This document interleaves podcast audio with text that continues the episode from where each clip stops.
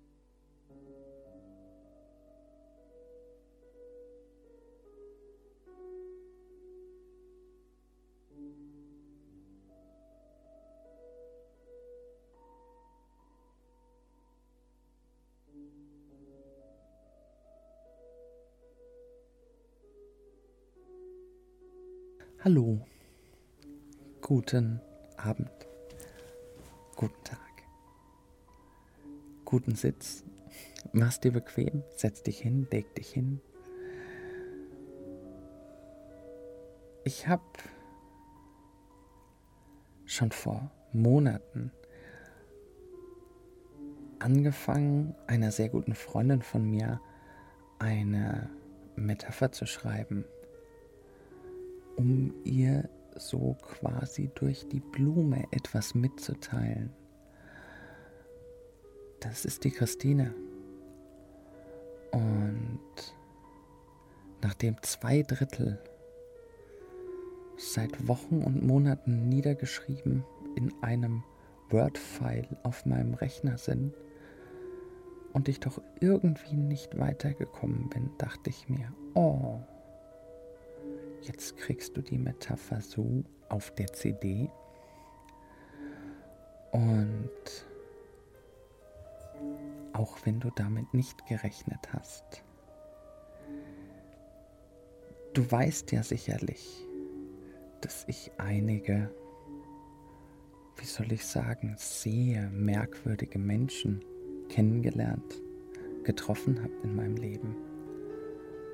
Und dass ich da doch immer wieder sehr neugierig höre, was sie mir zu erzählen haben. Und so kam es eines Tages, vor vielen Monaten, noch bevor ich NLP kennengelernt hatte, dass ich einen echten König kennengelernt habe. Also nicht mit Krone und so weiter, das war in einem Café.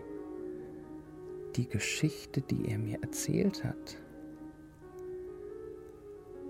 als er noch ein junger Prinz war, hat er in seinem Königreich gelebt oder in dem Königreich seines Vaters.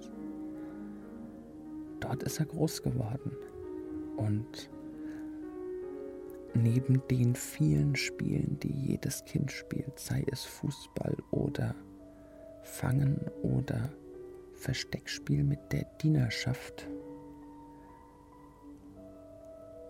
hat er eben noch andere Pflichten und Rechte, insbesondere Pflichten, sich selbst verpflichten. So zum Beispiel wusste der alte König, sein Vater, ihn rechtzeitig auf das Leben eines Königs vorzubereiten, denn er sollte das Königreich übernehmen. Der alte König war ein starker König, ein ausgezeichneter Ruf eilte ihm voraus und er war unnachgiebig. Er wusste, wo es die Stärke braucht. Und in der Zeit gab es auch andauernde Quengeleien mit den Nachbarstädten, mit den Ländereien unter der Herrschaft eines anderen Königs. Immer wieder trafen die Königstruppen auf die Truppen der anderen Seite. Es gab einen Streit es gab ein paar Schläge. Es gab hier und da auch ernsthafte Verletzungen und selten sogar mal einen Toten.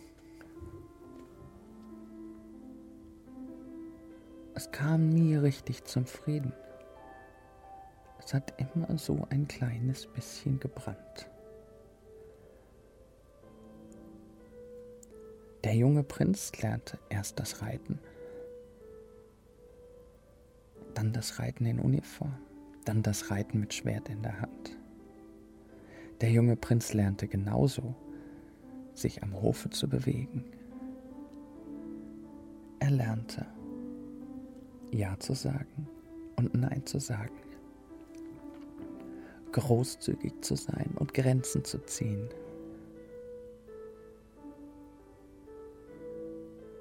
Er lernte sich durchzusetzen, denn was für den Vater selbstverständlich, mochte der Sohn nicht leiden.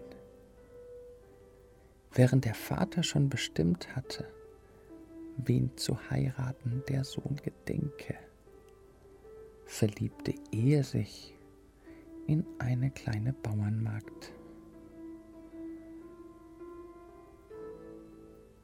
Hier, denn die Geschichte ist keine Liebesgeschichte sondern nur eine Geschichte voller Liebe. kürze ich ab. Der junge Prinz wusste an der Stelle, muss er sich durchsetzen. So wurde er denn größer, erwachsener. Und bald spielte er nicht mehr mit dem Holzschwert, sondern saß hoch zu Ross und lernte, ja, zuerst lernte er die Arbeit des einfachen Soldaten. Welch verdrehte Welt. Er, der später König sein würde, muss jetzt noch auf die Weisung des Hauptmanns achten. Des Hauptmanns, der ihn später um Befehle ersucht.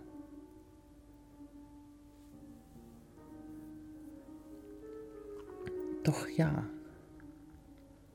besondere Menschen erfordern besondere Methoden. Und manches ist anders.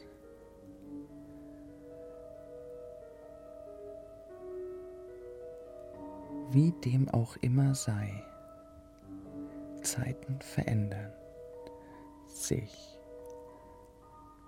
Und eines Tages kam der Tag, der für den König der letzte werden sollte. In der heutigen Zeit hätten Ärzte wahrscheinlich festgestellt, dass der König ein schwaches Herz hat, dass er ja einem Herzinfarkt vorbeugen könne, dass er etwas für seine Gesundheit tut.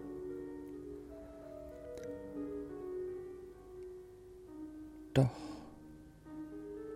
mit den bescheidenen damals erhältlichen Methoden ging es auf einmal abwärts. Und es waren nur wenige Stunden, die dem König verblieben.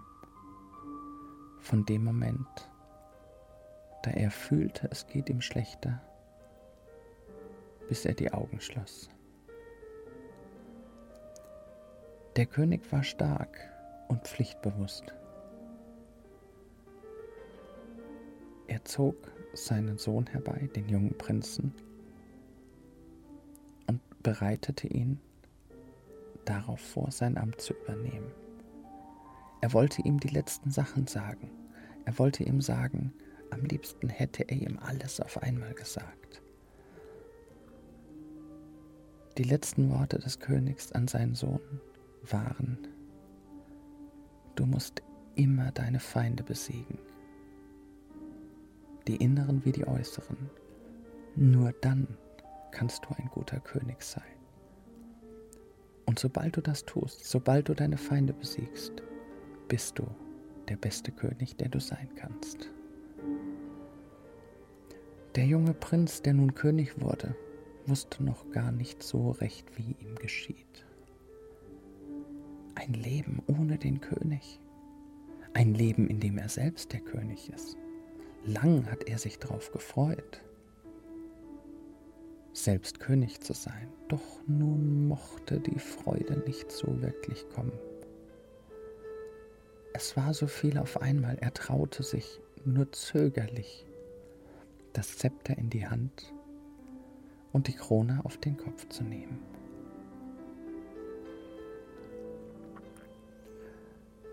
Die ersten Jahre herrschte er, indem er in erster Linie auf seine Berater hörte.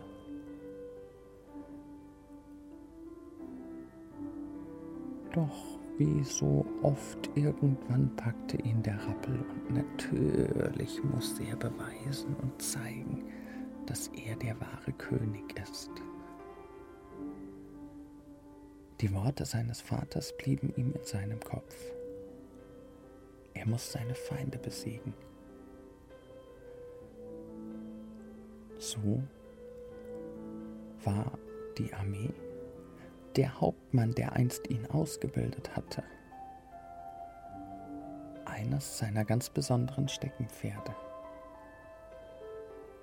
Er sorgte nicht nur dafür, dass sie die glänzendsten Uniformen die stolzesten Brustpanzer besaßen, Nein, er übte sie in Waffenkunde, im Zweikampf. Er vergrößerte die Armee.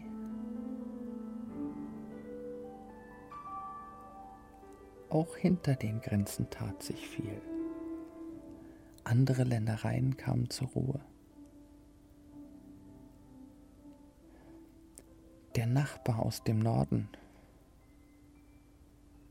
und dieses seltsame Königreich hinter den Bergen im Osten vermählten ihre Kinder und schlossen Frieden. Auch andere Ländereien schienen ihre Armeen eher zu verkleinern. Das natürlich ist die Chance für die nun vergrößerte und bestens ausgebildete Armee des jungen Prinzen, der nun König war.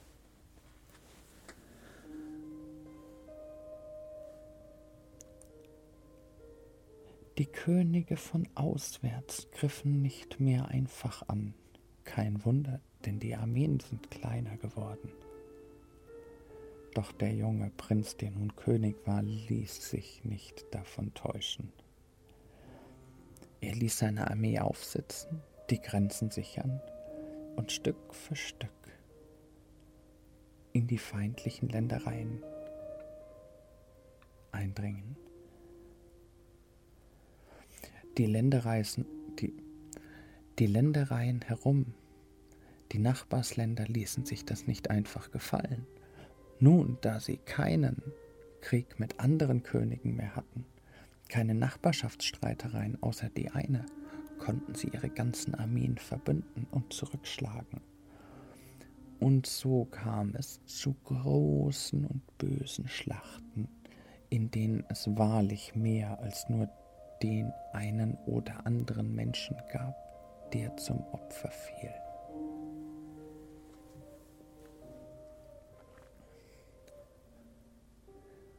Irgendwann kam die Spannung raus. Die Menschen wurden müde, die Soldaten wurden müde, das Land vom Krieg gezeichnet, ohne klaren Gewinner.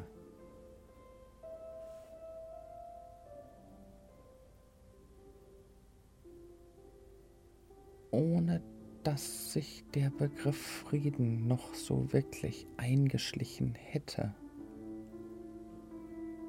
kam es so weit, dass nur noch hier und da gelegentlich ein Kampf entbrannte und schnell vorbei war.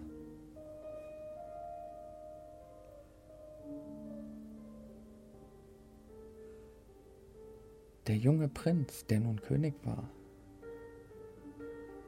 der nutzte die Zeit, er rüstete auf.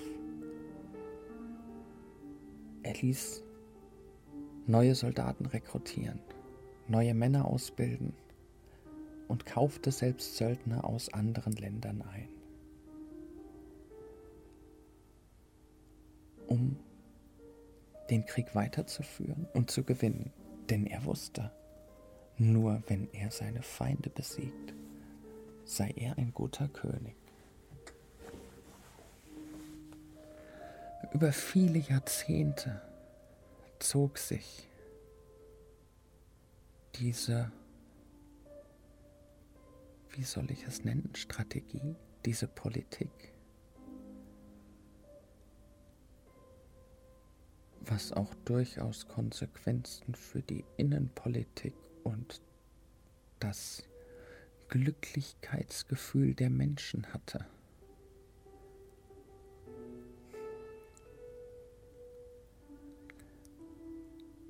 Der junge Prinz, der nun König war, mochte noch immer nicht auf seine Berater hören. Doch hier und da tauchen geheimnisvolle Gestalten auf. So dem jungen Prinzen eben auch. Denn es kam ein alter Mann, der ihn sah und ihn als Prinzen bezeichnete. Entrüstet entgegnete er, Du nennst mich Prinzen, ich bin der König. Und der alte Mann sagte, mag sein, dass du auf dem Papier der König bist, doch das, was du tust, ist eines Königs nicht würdig. Aus dir spricht der jugendliche Leichtsinn, lerne das Land zu steuern, dem Land Gutes zu tun, lass das Land aufblühen, um ein guter König zu sein. Der Prinz, der nun König war, verteidigte sich aber ich bin ein guter König. Ich besiege meine Feinde. Ich werde sie endgültig besiegen. Dann bin ich der beste König. Und wen willst du besiegen, wenn keine Nachbarn mehr da sind, weil du alle besiegt hast? fragte der Alte hämisch. Es wird immer genügend geben. Irgendwas hatte der alte Mann, was den Prinzen, der nun König war, aufregte. Er war frech. Und doch ein Kern Wahrheit fand sich irgendwie doch, er wusste nur nicht wo.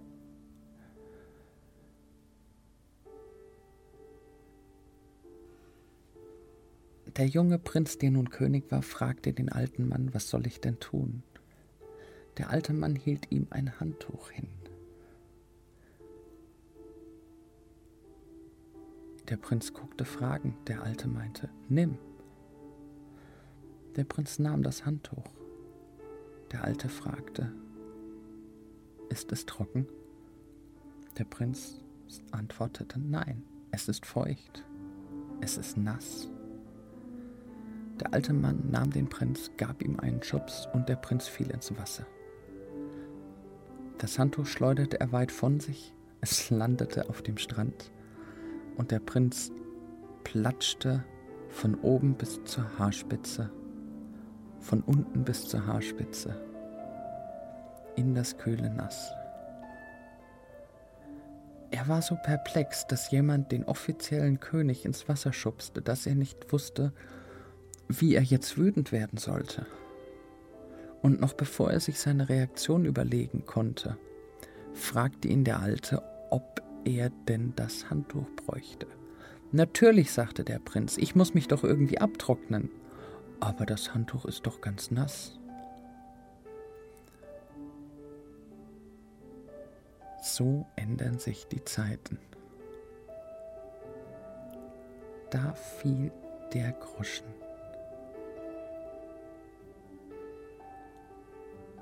Fällt der Groschen. Der Prinz, der nun wirklich König war, bedankte sich bei dem alten Mann. Sämtlicher Ärger war verziehen. Die Überraschung diente zu dem großen neuen Gedanken. Und die Zeiten veränderten sich brachial. Der Prinz kehrte zurück und ließ als erstes eine große Waffenkammer bauen, mit einem großen Tor und einem großen Schloss. Mindestens zwei Drittel der Armeeangehörigen, der Soldaten, gaben ihre Waffen ab. Die Waffenkammer wurde abgesperrt, der Schlüssel an eine große Kette gehangen, die dem Prinzen um den Hals hing. Das letzte Drittel der Soldaten war bereit. Freundlich zog es durch die Landen, unterhielt sich hier und da mit der Bevölkerung und nach und nach wurden immer mehr und mehr Soldaten entwaffnet, in andere Dienste übernommen. Manche wurden Architekten, andere bauten Staudämme Manche forschten über neue Ideen nach. Und ich habe sogar davon gehört, dass ein kleiner Trupp Soldaten durch die Landen zog, um nach dem alten Mann zu suchen, der nun nie wieder aufgetaucht war und dem der junge Prinz, der nun wirklich König war, so dankbar war. Die Zeiten änderten sich tatsächlich und der junge Prinz, der nun wirklich König war, wurde ein immer besserer König. Mochte der alte König in seiner Zeit ein guter König gewesen sein, so hatte der junge Prinz nun gelernt, in seiner Zeit ein guter König zu sein. Was gibt es noch zu sagen zu dieser Geschichte? Mindestens einmal im Jahr ließ der Prinz die komplette Armee, alle Soldaten, die nun keine Waffen mehr hatten, antreten, verteilte die Waffen zu einer Übung und sorgte dafür, dass sämtliche der alten Strategien jederzeit verfügbar waren. Er wusste, dass er sie wahrscheinlich nie wieder brauchen würde, genauso wie er wüsste, dass er jederzeit auf sie zurückgreifen kann.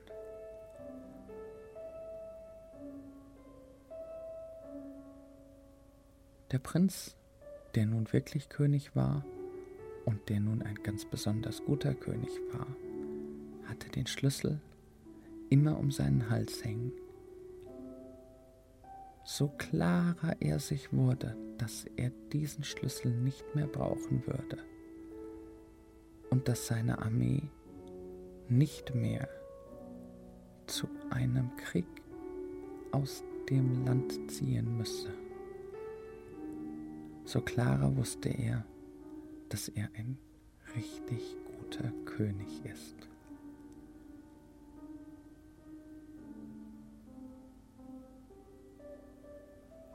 Er wusste und er weiß noch immer, was ihm heute gut tut.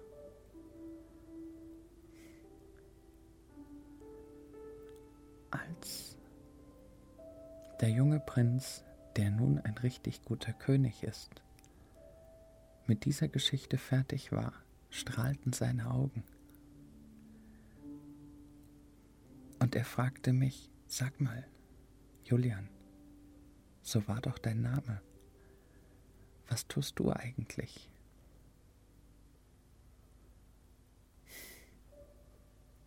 Ich musste lächeln, weil ich konnte nur sagen, ich ziehe durchs Land und erzähle Geschichten. Geschichten voller Leidenschaft und Geschichten voll mit Liebe. Geschichten, die Möglichkeiten bieten. Geschichten, die Ideen bringen. Geschichten, die schön sind und Schönheit verbreiten. Und deine Geschichte werde ich gewiss weiter erzählen.